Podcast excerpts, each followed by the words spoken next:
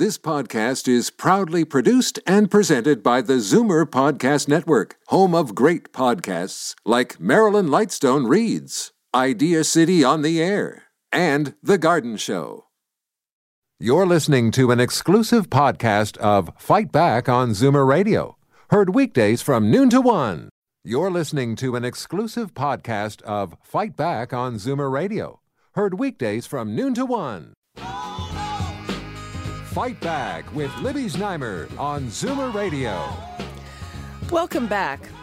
As of February the 1st, the two largest cancer charities in the country, the Canadian Cancer Society and the Canadian Breast Cancer Foundation, merged.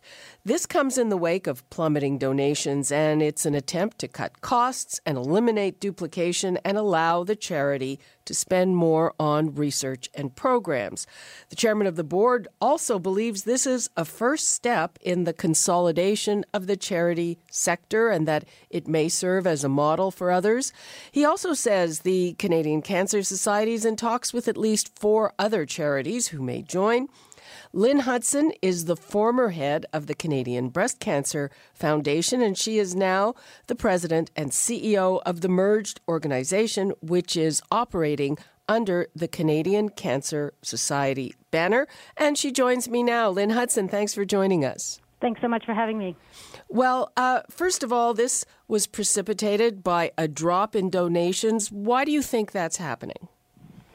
You know, it's hard to say. The Fraser Institute recently um, issued a report saying that this year was the lowest number of donations in all sectors uh, across Canada. So, so it's a trend across all sectors in this country. Mm-hmm. And and again, do you? Uh, I mean, the Canadian Cancer Society kind of uh, was the traditionally the brand name. Uh, do you have any sort of theory about why uh, it's dropping off? Well, there's certainly been an explosion of charities in Canada, upwards of 85,000 now. So I do think there's been um, a dilution of charitable dollars and really that's one of the driving factors for our merger is to remove any market um, competition so that we can come together and be more effective. Mm-hmm.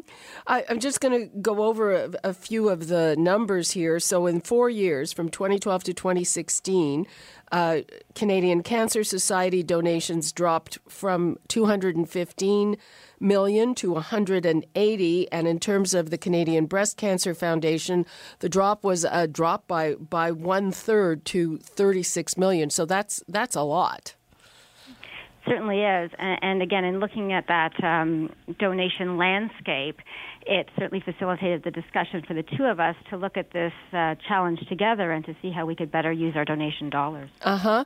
Now, you're trying to avoid duplication. In the case of the Canadian Cancer Society, you have the national organization. And you have provincial organizations in every province with their own staffs. Um, in terms of people dealing with it, there seemed to be a lot of bureaucracy involved. Frankly, is that going to change? No. We think one of the strengths of the Canadian Cancer Society is the fact that we're present in 100 different locations across Canada and we are where uh, Canadians and um, patients are when, when they need services. So that's a strength we're going to build on. But what we will be reducing is some of the back office support, for example, tax receipting. Um, some of the financial systems, the IT systems, and this kind of thing, uh, and centralize that to enable our, our community-facing um, support workers to be to be doing what they should be, uh, supporting people with cancer. Okay. Uh, do you have um, targets? So uh, I was looking at um, Money Sense charity ratings. There are a number of organizations that rate charities on a number of different metrics, and um, one of them is how much. Uh, what percentage of their revenue they're able to spend on programs. So at the Canadian Cancer Society, that was 64% was going to programs, which meant uh, that uh, the rest, 36%, was going for administration fundraising costs. And at the Breast Cancer Foundation, that number was 57% going to programs. So together, that's an average of 60%. Do you have a target? So we've just brought the two organizations together in the last uh, week and a half. So we're working through those plans right now. But obviously, the target and one of the driving factors of our merger is to bring those fundraising and administrative costs as low as possible. Uh huh. But you don't. You haven't set a target yet. We we are working through the details. Okay. Um, and uh, you're expecting it to be uh, better than either of them, or an average, or what? Better. We uh, certainly would bring the breast cancer um, work into the Canadian Cancer Society's umbrella, which would bring that down fairly quickly, and then together work through the uh, the macro reduction uh, across the country. And uh, in terms of, of, the things that the that the CCS, the new CCS, will will deal with, uh, Canadian Breast Cancer Foundation was extremely successful. Um, I'm a breast cancer survivor, among other things, but one of the, I guess, uh, complaints is probably the wrong word, mm-hmm. but uh, one of the things in the cancer sector is that breast cancer traditionally has received a huge amount of research funds, charity funds, and, and you know that's part of the success. But there are other cancers that are underfunded, like pancreatic cancer, which is uh, the fourth largest cancer cause of cancer death. So, is the fact that the Breast Cancer Foundation is a big part of the CCS is how is that going to influence the mix? So we, we want to uh, absolutely continue to be committed to breast cancer research and programs. One in nine women are still expected to get breast cancer, so it's incredibly important to keep that focus uh, going. But as you rightly said, there's other cancers to be considered as well. And the Canadian Cancer Society does have the ability to have a broad portfolio to support all cancers. And we're hoping that through this merger, we won't um, walk away from the commitment to breast cancer at all, but certainly through these efficiencies, we'll have more funding available to fund some of, um, at a greater rate, some of the others like pancreatic, for example. Uh-huh. Uh, but will breast cancer have kind of a pride of place or um, a lock on some of the funds? Well, we do want to be um, respectful of the donations and the stakeholders that supported the Canadian Breast Cancer Foundation for the last 30 years. So we would not do anything to, to jeopardize or, or change that. Um, so, in that regard, that is net new money to the Canadian Cancer Society, and we will respect that and, and their um, directed funding. So, d- does that sort of mean uh, that something on the order of of the 36 million will definitely be dedicated to breast cancer?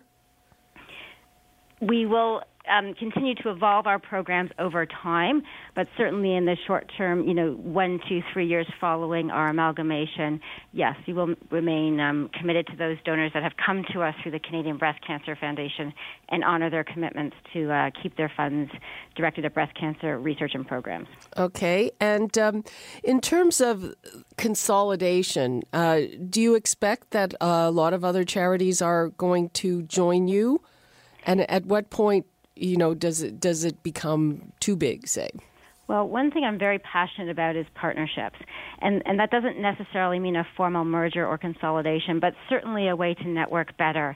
And part of how we will be changing how we do business, in addition to reducing core services, will be to working with partners, whether national or locally, um, to link together better uh, so that we have a fuller offering at, at a community level. Uh huh. And uh, are the, are you using any models for that? You know, for instance, uh, in the states, well, and a little bit here, Stand Up to Cancer. They they like to see partnerships before they fund anything. Stand Up to Cancer is a wonderful partner of the Canadian Breast Cancer Foundation. In fact, was their first partner in Canada. Uh, so yes, we certainly have looked internationally at best practices, but but to be honest, this kind of consolidation is rather unprecedented it certainly is in Canada and even globally, it's hard to find um, comparables. So we are working with best in class organizations like Stand Up to Cancer um, as partners, um, but we are also learning as we go. Uh huh. And um, again, is is there a, a point you know where an organization becomes too big? You know, unfortunately, with cancer that affects two in five Canadians and is expected to grow by 40%, I think we're a long way from where that's a concern. Um, there's so much to be done uh, for this cause in this country that I, I, I, right now it's hard to imagine being too big at this stage. Uh-huh. No, I mean too big in terms of you know being able to get things done. again, I, I, I think we're a long way from that in Canada. Uh-huh. And uh, in terms of the mix, uh, Canadian Cancer Society uh, and also the Breast Cancer Foundation, what's the kind of mix between funding research and uh, having support programs and helplines and all of those other things? Yeah, at the moment it's roughly 60% research and 40% programs. Uh huh. And you uh, expect to maintain that? I think so. Uh, well, again, we'll do a bit more research into what stakeholders are looking for across the country, but we do find it's pretty balanced in terms of both donor and need in the country for um, uh, both, both both parts of the, our business and supporting research. So I see it um, being fairly balanced. And has uh, the number of volunteers gone down along with donations? Um, that's a good question. The volunteer base does seem to be reasonably steady. Um, volunteers come out um, by the tens of thousands for events like the Run for the Cure and Relay for Life, and we have not seen a significant decline uh, with Canadians' interest in helping us and, and supporting our, our society. Well, I mean, I mean volunteers for things like uh, drivers, people who are taking others to chemo, that kind of thing. No, it's pretty robust. We are fulfilling those programs as well. In in April, um, it's Daffodil Month, and you'll see daffodils across the country. And we have a wonderful and consistent and robust group of volunteers that go uh, coast to coast to support us with with our daffodil program. And and um, are people going to notice what what should we be looking for in the coming months and years from the I, Canadian Cancer Society? I'm hoping you'll see us be much more progressive in terms of our operations, as we discussed, to drive efficiencies in part, but also to service um, our Canadians and our programs a bit better. Um, I think we need to be a bit more um, market focused in our fundraising um, in order to um, attract um, wider audience of donations. You, you opened the call talking about the decline in fundraising, and I think technologies such as digital media and so forth, uh, we've been slower to adapt than others. So um, things like that, we're going to uh, look to improve and where we can invest. Uh huh. And uh, I saw something about uh, looking for more large donors. In part, yes, we were very fortunate to have a wonderful partnership with the Women's College Hospital and Peter Gilgan, um, a, a, phenomenal Canadian and philanthropist, as an example. Again, it's a partnership arrangement that, that's new for our organizations, and we would look to do more of that um, when we can, for sure. Okay. Lynne Hudson, thanks very much for that and good luck. Thank you. Okay, bye bye. You're listening to an exclusive podcast of Fight Back on Zoomer Radio, heard weekdays from noon to one. You're listening to an exclusive podcast of Fight Back on Zoomer Radio, heard weekdays from noon to one. You're listening to an exclusive podcast of Fight Back on Zoomer Radio Heard weekdays from noon to one. This podcast is proudly produced and presented by the Zoomer Podcast Network, home of great podcasts like Marilyn Lightstone Reads, Idea City on the Air, and The Garden Show.